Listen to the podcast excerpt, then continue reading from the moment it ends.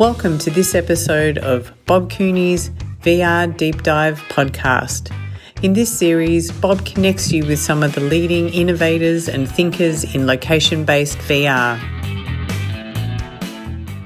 We are live for another deep dive, and it is uh, Friday, sometime in America. What time is it where you are, Armando? It's two o'clock here.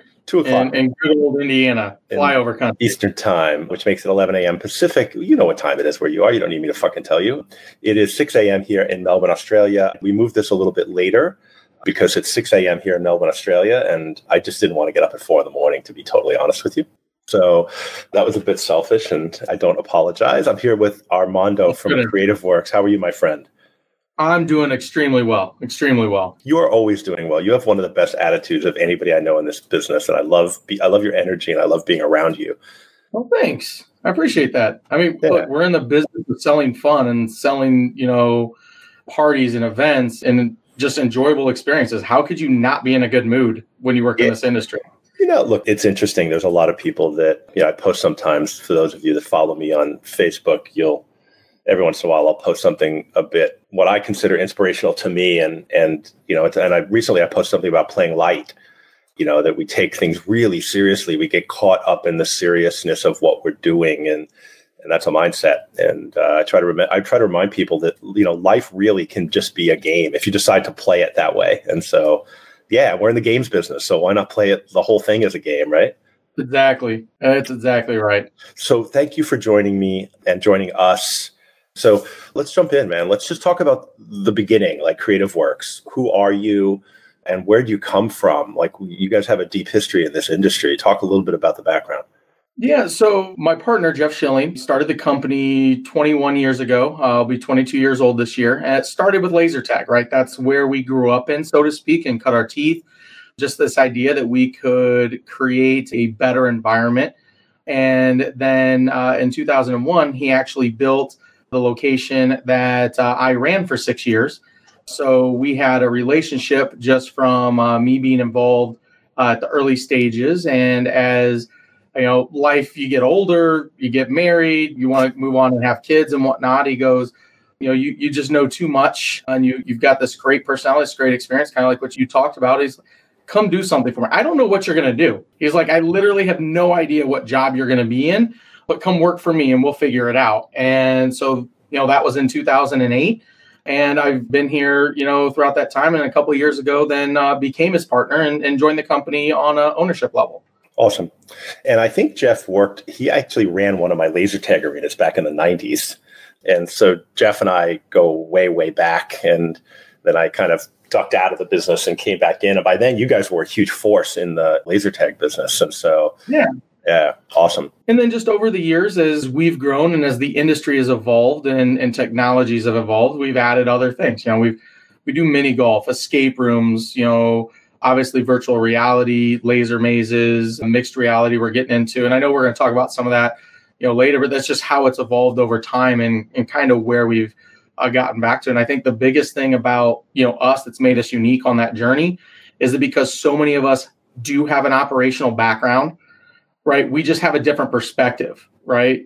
And we look at it differently because, you know, I've spent six years knowing what it's like to have 30 birthday parties on a weekend day and how that chaos has to flow you know throughout your facility and that's something that i find a lot of companies coming into the vr space from a software background consumer games background that don't really understand the market because they've never been in mm-hmm. it they've never run a family entertainment center or a retail business of any kind that they just underestimate what it takes from the operator's perspective and they don't have that empathy that they need to build a solution that works. You know i tell people hell hath no fury like a birthday party mom scorned.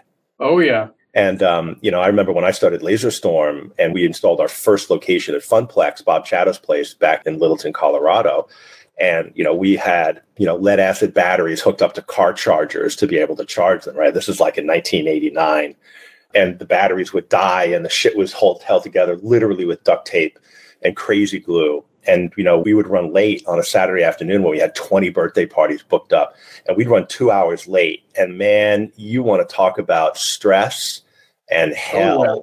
we're behind the counter with angry moms and impatient kids.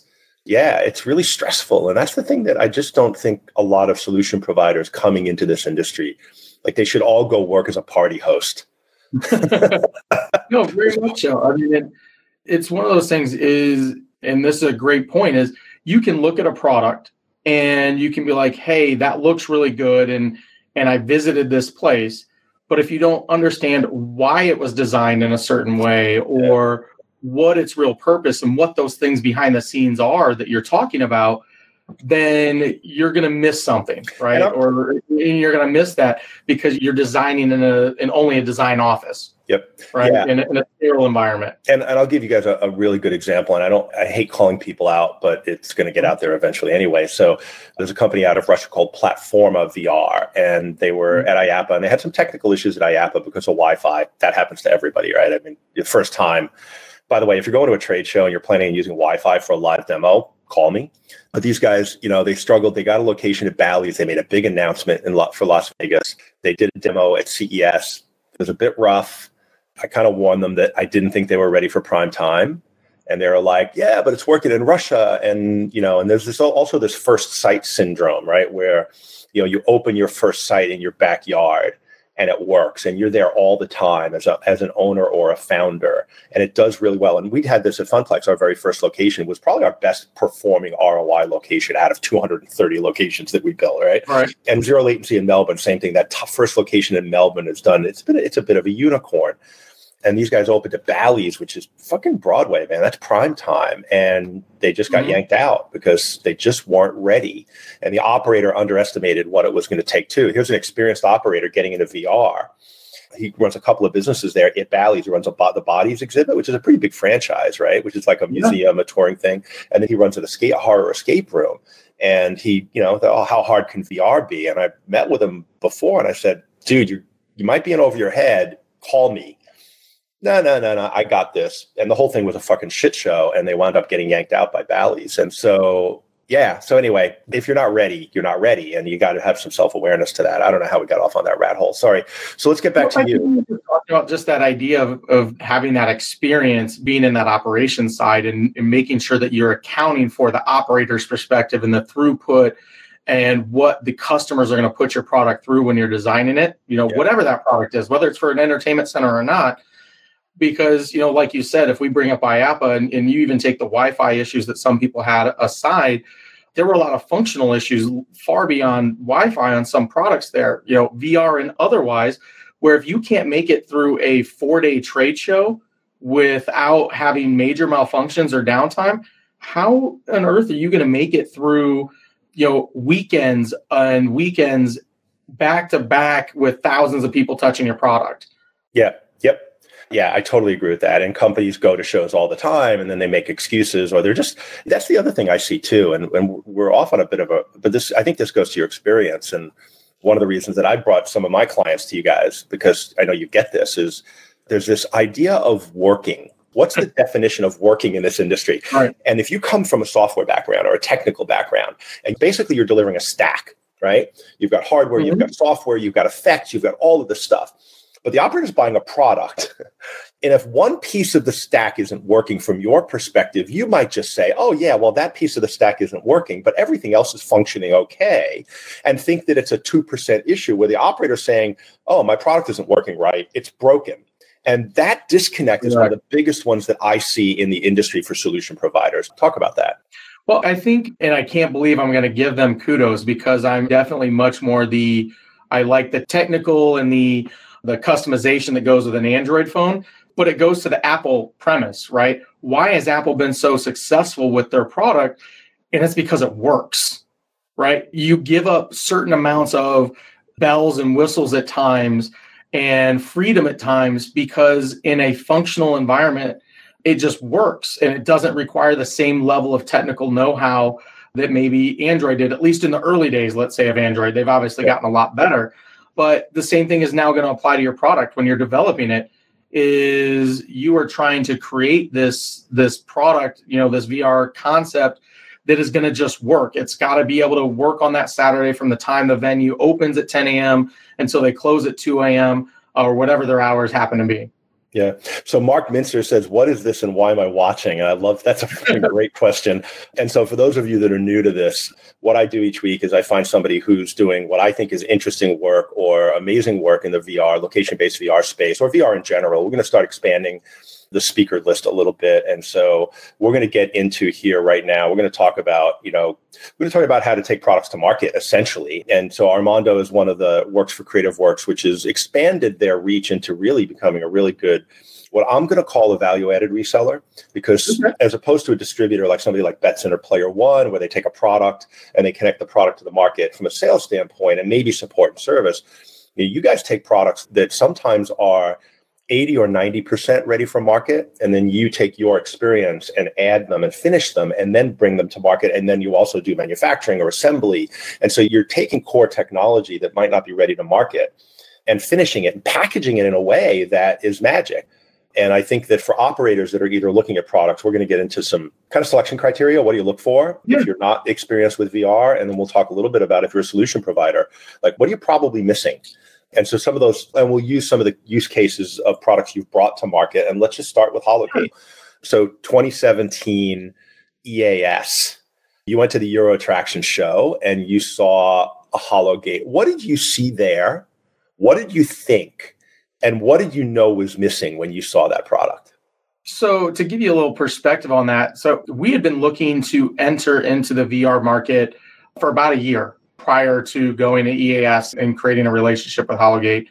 And a lot of that actually, if we go back to that 2016 IAAPA, is because of you and what was happening in the marketplace with zero latency, right? We saw it was a good product that had some potential, and we wanted to see, you know, what other things were out there. Did we want to try and develop something in house? Did we want to do, like you said, find a product that was part of the way there and help it get the rest of the way? And what were those things that we were looking for but at the same time we wanted to take our spin our experience and what were the things that we didn't like about the offerings that were there you know zero latency or otherwise. And so that kind of sets up that premise and we had gone and viewed dozens of different products you know at that time. And we went to eas and we just happened to be walking by and they had a two player setup so it wasn't even their full functioning piece. And i don't know if this is just a difference in European culture from like a trade show standpoint, but like these guys are like lounging on couches and just like, you know, much more nonchalant compared to, you know, what we're used to seeing at, you know, somewhere like uh, IAAPA here in North America. And that was my first EAS, you know, that I'd ever been to. And it wasn't specific to just Hologate. I mean, that's kind of how, you know, some of the different places were. But the biggest thing that really attracted us to it is that it solved a problem that we had not seen anybody else really fully solve.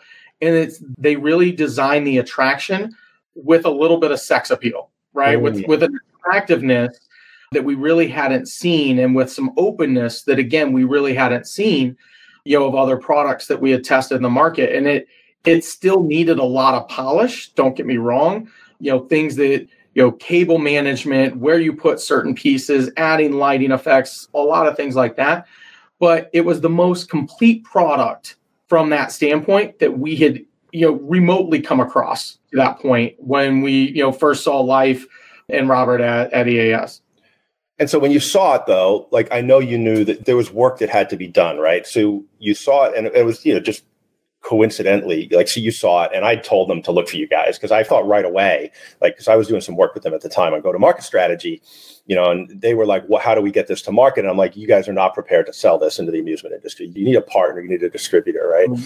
And you guys were the first ones that came to mind. And so when you saw it, what did you have to do? What was lacking?